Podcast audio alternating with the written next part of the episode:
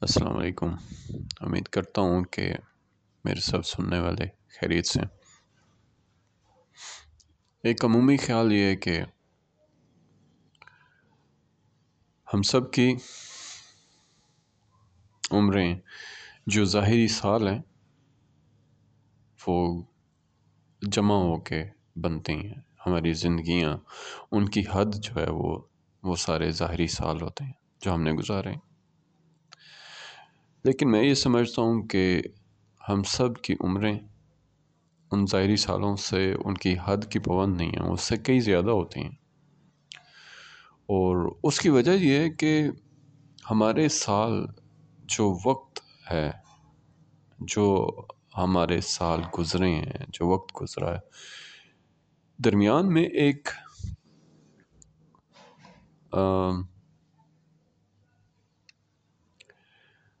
غیر فطری غیر فطری اس لیے کہوں گا کیونکہ فطرت کے اندر تو وقت ہے اور وقت ہی گنا جاتا ہے اور فطرت وقت گننے کا کام کرتی ہے۔ تبھی ہماری ظاہری جلد اور بوڑھی ہو جاتی ہے اور ہڈیاں بوڑھی ہو جاتی ہیں اور ہم بوڑھے کہلانے لگتے ہیں۔ یہ فطری عمل ہے۔ لیکن ایک غیر فطری عدد جب سامنے آتا ہے اور وہ ان سالوں سے ضرب کھانے لگتا ہے۔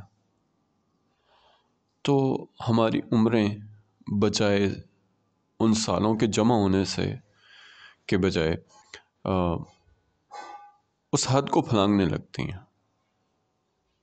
اور ہماری زندگیاں دہائیوں کے بجائے کئی دفعہ اس عدد کے بڑے ہونے کی وجہ سے صدیوں پہ بھی مشتمل ہو جاتی ہیں۔ میرے خیال میں وہ عدد جو ہے وہ جس کو میں خیال کہتا ہوں، نظریہ آئیڈیا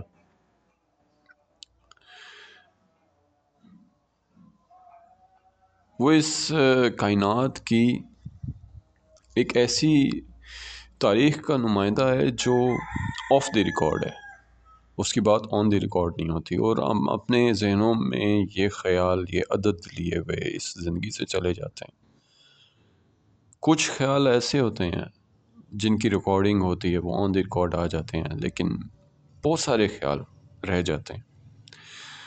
اس پوڈ کاسٹ جس کا نام خیال ہے، اس کے اندر میں ایسے ہی خیالات، کچھ میرے اپنے، کچھ دوستوں کے اور کچھ اجنبیوں کے، ایسے خیالات لے کے آؤں گا اور اس پہ ہم بات کیا کریں گے۔ اور اس کا مقصد صرف اور صرف انسان جب اپنے خیالات کے اندر ایک کشمکش کا شکار ہوتا ہے یا